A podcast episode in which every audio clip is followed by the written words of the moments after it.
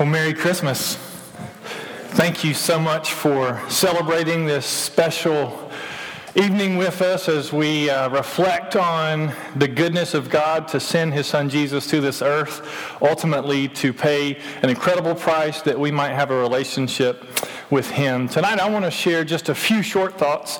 I know that's dangerous uh, when a preacher says a few short thoughts, but it's going to be a few short thoughts tonight. And um, I want to read a couple of verses from Matthew chapter number 2. Starting in verse number one, a familiar passage of scripture around Christmas time, a familiar story uh, in the Christmas story. It says, After Jesus was born in Bethlehem in Judea during the time of King Herod, Magi, or wise men, from the east came to Jerusalem and asked, Where is the one who has been born king of the Jews? We saw his star in the east and have come to worship him. We saw his star in the east and have come to worship him. Tonight I want to share a few thoughts with you on the topic follow the star follow the star. Let me pray for us real quick. Father, thank you for an opportunity tonight to reflect upon uh, your love for humanity, your love for each of us individually, that you would send your son Jesus to this earth to live amongst us, to be with us, and ultimately to give his life for us. And tonight we thank you and uh, celebrate all that you are. In Jesus' name, amen. So, one of my favorite stories that my dad told me growing up, which led to some vocabulary that we still use today, was when he was working uh, one day with his Uncle Roy. It was actually my mom, his wife's uh, uncle. His name was Roy, and they were doing construction. And uh, Uncle Roy was up on the second story looking out a window, and my dad was on the ground outside the house. And Uncle Roy yelled down, uh, Hey, Gary, will you grab the ladder and hand it up to me? And dad tells the story that he was looking around for the ladder everywhere and, and he was searching for the ladder. And Uncle Roy said, Come on, I need the ladder, hand me the ladder. And and he's stopping and looking, and they had thrown some shingles off the roof as they were working on the roof, and it was covering the ladder. And from his vantage point, he couldn't see the ladder, but apparently he was standing with one foot in the rung of the ladder and one foot outside of the ladder. So he was literally standing over the ladder, and Uncle Roy yelled down to my dad, Just use that that you're standing on until you can find the ladder right? So my dad, anytime I'm looking for something growing up, he would say, just use that until you can find it when it was something that was obvious right in front of me. And so still to this day, we always joke. And, and when we're asking to find something that's obvious and right in front of us, we always say, just use that until you can find one. And when I read this Christmas story, as I was reflecting this week on tonight, um, I feel a lot like someone should be yelling to a lot of people in the Christmas story, like something obvious is right in front of you, but you don't see it. You don't see it. Now, let's, let's talk for a minute about the wise men, the Magi. They lived in the east. That's what Scripture says. Some believe that they lived in the area of Persia, um, even further to the east of that, which would today be uh, the, the area of Iraq and um, the Middle East. And so they would have seen a star and traveled from afar to see Jesus. Now, it's estimated that they would have traveled some odd 800 miles from where they were to Bethlehem to see Jesus. Now, if they traveled 10 miles in a day on average. It would have taken them 80 days. So, so they traveled anywhere from some two to three months to, if they took their time, uh, they could have potentially taken over a year to travel. And they were following this star. Now, what gets me is that this star that was bright in the sky, that was bright enough for them to follow some 800 to 1,000 miles, some believe, wouldn't lead more people to where Jesus was. Like in my mind, I'm thinking, how can you not see a star if someone 800 miles away can see a star and follow a star all the way to Jesus? How can people in the vicinity not see the star and notice it enough to want to come and see. Like, I feel like there should have been masses of people gathered in the city. I, I, feel like there should have been hundreds of thousands of people that have just wondered why is this star so bright in the sky if someone 800 miles away could see it and follow it. And that's kind of my logic. And I kind of go through some, some people in the story and I just wonder how people were so close to Jesus but didn't recognize who he was. Now, I think of King Herod when the wise men came from the east and they stopped and they asked King Herod where the baby Jesus would be. That they had seen a star and they had followed and they wanted to know where he was. And so King Herod went to the priests, to the Jewish religious people who knew the prophecy that Jesus was coming. And they said, well, he would have been born in Bethlehem. That's what's been prophesied. And so the wise men from there saw a star that literally moved ahead of them until they got to Bethlehem. And I thought, well, from 800 miles away, they can follow a star and ask someone who knows where Jesus would have been born according to prophecy, yet they didn't follow and go along. Like they didn't understand that he was with them, that they were so close yet so far away from seeing the most important thing that they could see.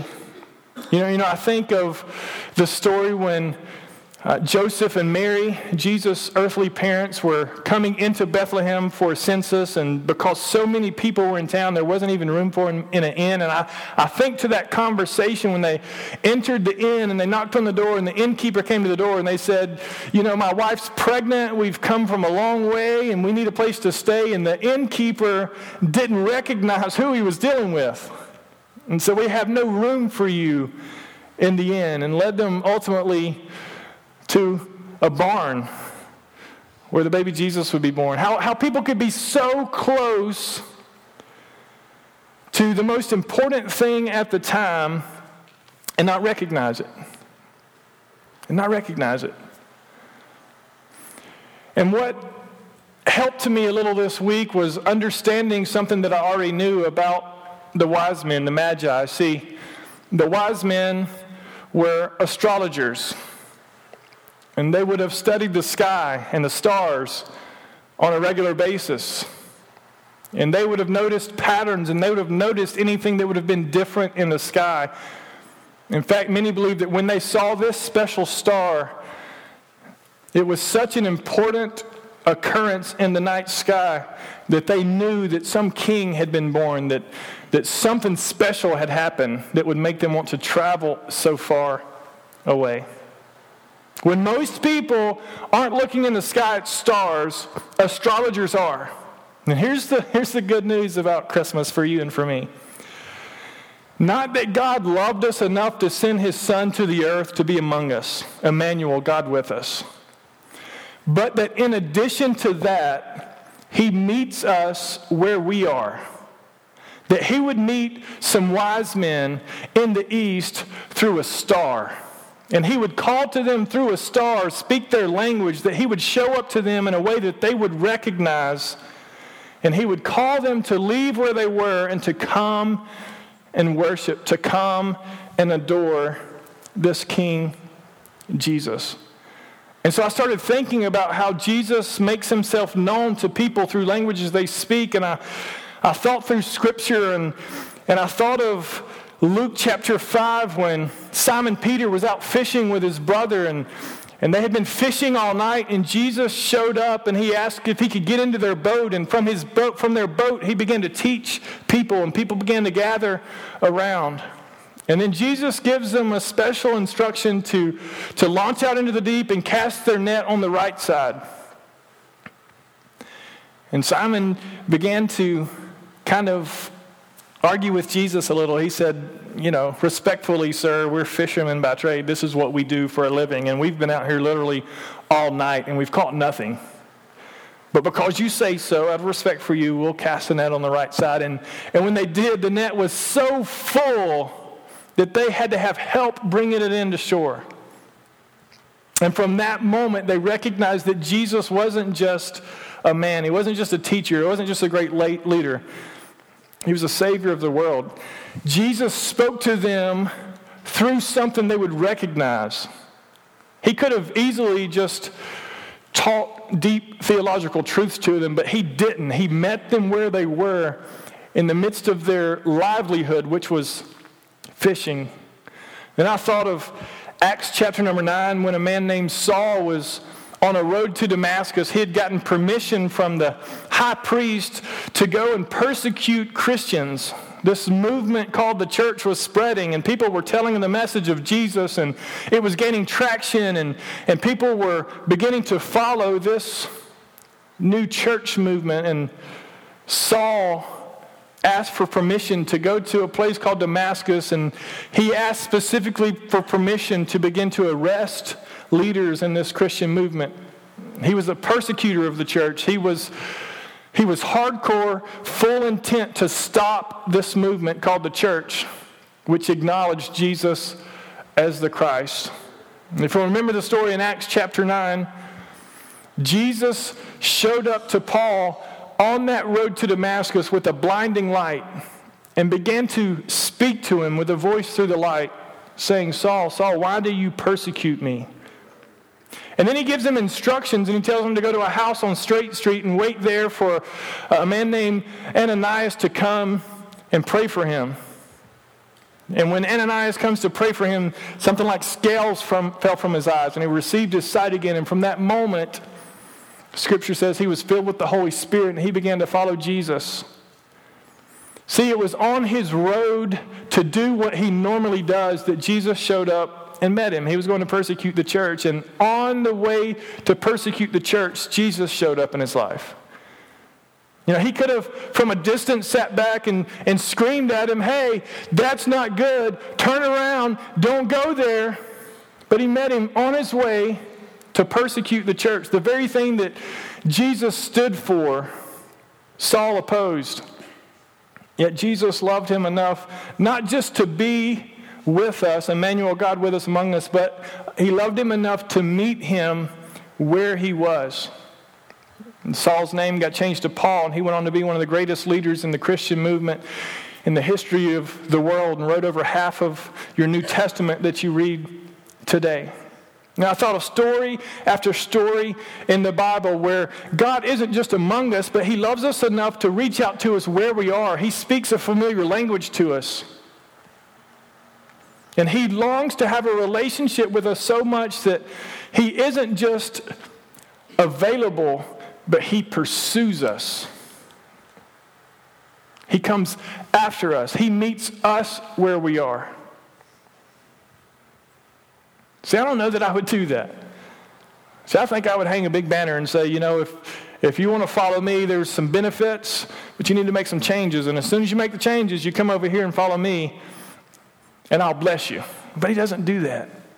He doesn't do that. He loves us where we are, and he comes and meets us where we are.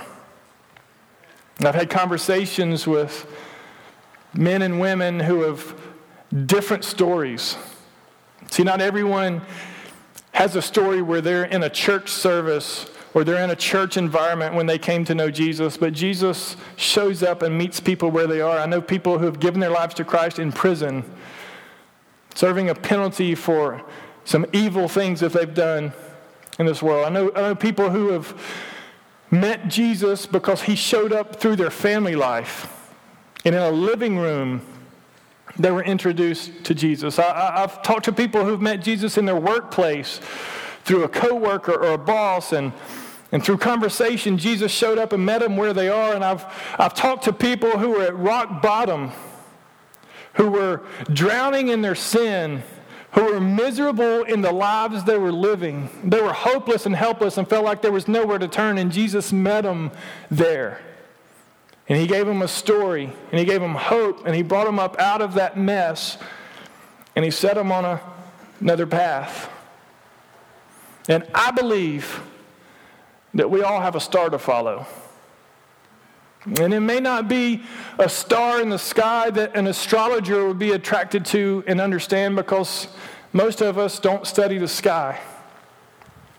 But we all have something that we're familiar with. We have some place that we go. We have some relationship that we're in. We have some compassion in our heart. We have something that drives us and motivates us in life. And just perhaps in the midst of your life, in the midst of the busyness, in the midst of the craziness, in the midst of the good times, in the midst of the bad times, Jesus shows up and he simply calls out to you to come and follow him. My question for us tonight is really simple is Have you followed the star? Have you recognized Christ in your life? Have you seen where he has moved in you and through you? Have you noticed that the Savior of the world is pursuing you, that he longs to have a relationship with you, that he loves you so much that he didn't just come to the earth and he didn't just give his life, but he individually and personally pursues you and pursues me and longs for a relationship. And I believe that we all, in different ways, have opportunities to follow Christ, that He shows up in the midst of our lives. And it might always, it might not always look the same, and He might not show up, and there might not be a star in your life that looks the same as the star in my life. For me, it was church. From the time I was young, my parents had me in church, and it was through church that I saw a star and I chose to follow Jesus, and I was attracted to the King of the universe. But for you, maybe you don't have a church history, and maybe you don't have a background in the church, and maybe, just maybe, you're here tonight, not because you even necessarily want to, but just because someone invited you, and you thought that you would just appease them and you'd show up tonight. And just maybe tonight is your star. Just maybe tonight you're not here on accident, and it's not a coincidence that you're in the room hearing a message about a group of men from the east who saw a star and followed it to Jesus. And so, I want to extend an invitation to you. It's a very simple invitation to you tonight. I'm going to actually ask the band to come back, and we're going to sing a song. And as they're preparing to come and lead us in this song and as we are reflecting on the next few moments in our lives, I just want to give you a few pieces of instruction. Namely, tonight you showed up and maybe you didn't even know what to expect and you're just here because you were invited. But I want to ask you for the next few moments as they sing this song to, to maybe listen to the words and just ask yourself can those words be true for my life? Are those words true for my life? But I want you to ask yourself specifically have I recognized Christ in my life? And for many of you, the answer to that question is absolutely yes. And you've chosen to follow Jesus and you have followed the star, but for others of you, maybe you haven't. And maybe you haven't recognized the love of Jesus in your life, and maybe you haven't made a decision to follow Christ, and maybe you haven't noticed the most obvious person in your life that loves you the most and that has given the most for you. And tonight, maybe for the first time, you're going to see a star and you're going to recognize that Jesus has been right there with you all of these years, pursuing you, longing for a relationship with you, and you've just never seen him in that way. Maybe church for you has just been a religious experience the interesting thing about this story is that when I think of people far from God, I would think wise men, magi, because location wise, physically speaking, they were hundreds of miles away from Jesus. Yet there were people in the very same town that turned a deaf ear to Jesus, that didn't recognize him as the Savior of the world. It doesn't matter how much you've been in church or how much you haven't been in church. It doesn't matter how bad you feel like you've been and that Jesus expects something from you before he'll do something in you. It doesn't matter if you've it doesn't matter if you've been a really good person your whole life. And you can't really say you've done a lot of bad. The question for you tonight isn't are you good or bad, is have you seen Jesus for who he wants to be in your life, and that's your Savior. That's, that's the God who loves you enough to have you in a room tonight to hear a simple message. It says, if you'll place your faith in Jesus, He can change your life forever. But when you see the star, you've got to leave where you are and you've got to go and follow. Just like Peter left the fishing boat to follow, and just like Saul left the road to persecution to follow, and just like the wise men left the east to follow, and just like the shepherds in the field where the angels showed up and told them that today a Savior has been born, Christ the Lord, and they chose to go and follow. Tonight, you have a decision to make. Hopefully, you see the star and you understand that Jesus loves you. But the question for you tonight is will you follow that star? Will you leave where you are and trust Him enough to give your life to Him? He's pursued you. And will you just finally allow Him to do for you what He wants to do in your life? We're going to sing this song. And as we sing this song, you can just stay seated. You don't have to stand. You don't have to sing. You can just reflect. You can if you want. But would you just take a few minutes as we sing this song together and just ask God, you know, have I followed the star? Ask yourself, have I chosen to follow Jesus? Am I like the wise men or am I like the innkeeper? And then I'm going to come back and I'm going to extend a simple invitation to you to trust in Jesus. So let's sing this song and be honest with ourselves for a few moments. So the Magi, the wise men, brought three gifts to Jesus. Some people think that there were only three wise men because they only brought three gifts, but most scholars believe that there would have been servants and a whole caravan that would have come to celebrate King Jesus. But these three gifts gold, frankincense, and myrrh weren't just common, ordinary gifts. See, the the gold that they would have presented to Jesus would have recognized that he was a king. It would have been symbolic that they would have recognized you are a king. The frankincense would have been found in an anointing oil that the priests would have used. And so they would have been recognizing that he was the high priest when they presented him that gift. And the myrrh would actually have been found in embalming fluid. And so they would have been recognizing that he was their sacrifice.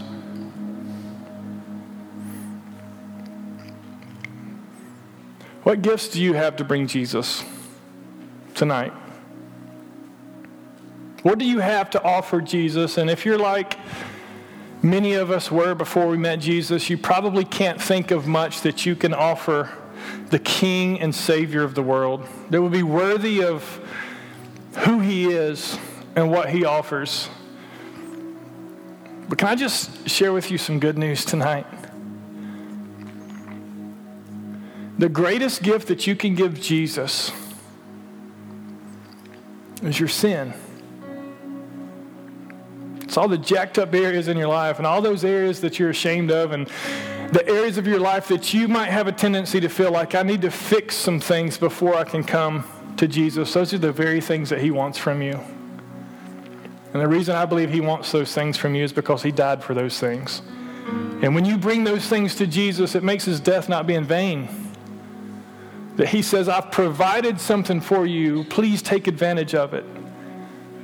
You may not have gold, and you may not have frankincense, and you may not have myrrh, but you've got something tonight that you can bring to Jesus. And the invitation is simple come and adore him. Leave where you are and come meet Jesus because he's coming to meet you and he's showing himself to you. And some of you in this moment feel what we would call in the church world the Holy Spirit's conviction. God's dealing with you. You feel as though there's an overwhelming sense that you need to respond. And I'm about to give you an opportunity to respond to the hope and the way I'm going to ask you to respond isn't going to be easy. I'm just going to be upfront with you.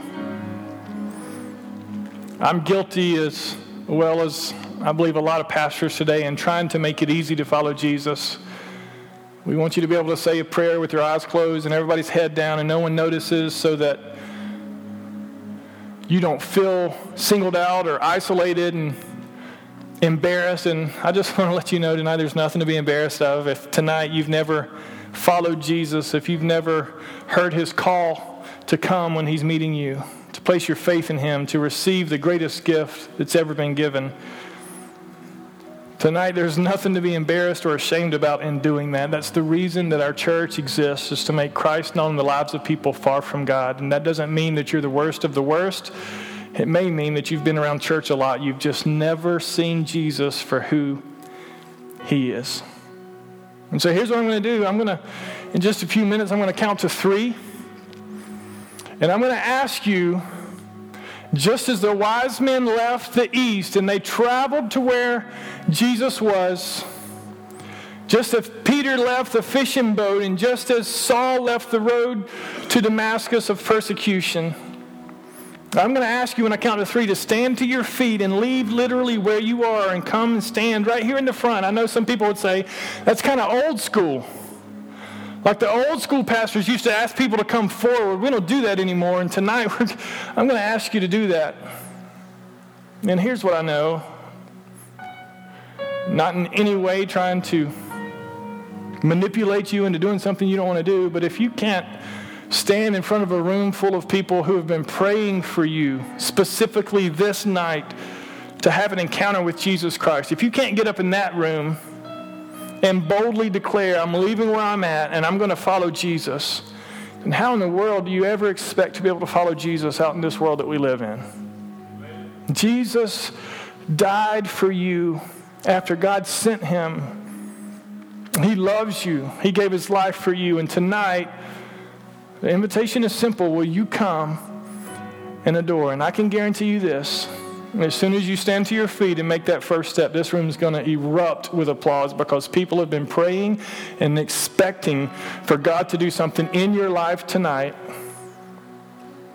This isn't a moment for any of you who feel like you've had a bad week and maybe you said a cuss word and, you know, you haven't been perfect this week. This is for someone who would say, I've never made a decision to follow Jesus Christ, and tonight I've seen the star. I recognize who he is. And I'm going to leave where I'm at and I'm going to follow him. And I'm going to sell out in front of everybody and give my life to Jesus. If that's you, when I count to three, would you just stand to your feet and walk down front? Don't wait for someone else to move. If God's dealing with your heart, this is your time to respond. One, two, three. Just stand to your feet and walk down front. Anybody else?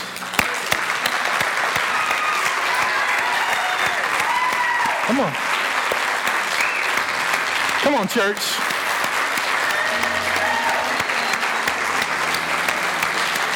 Man, I'm so excited.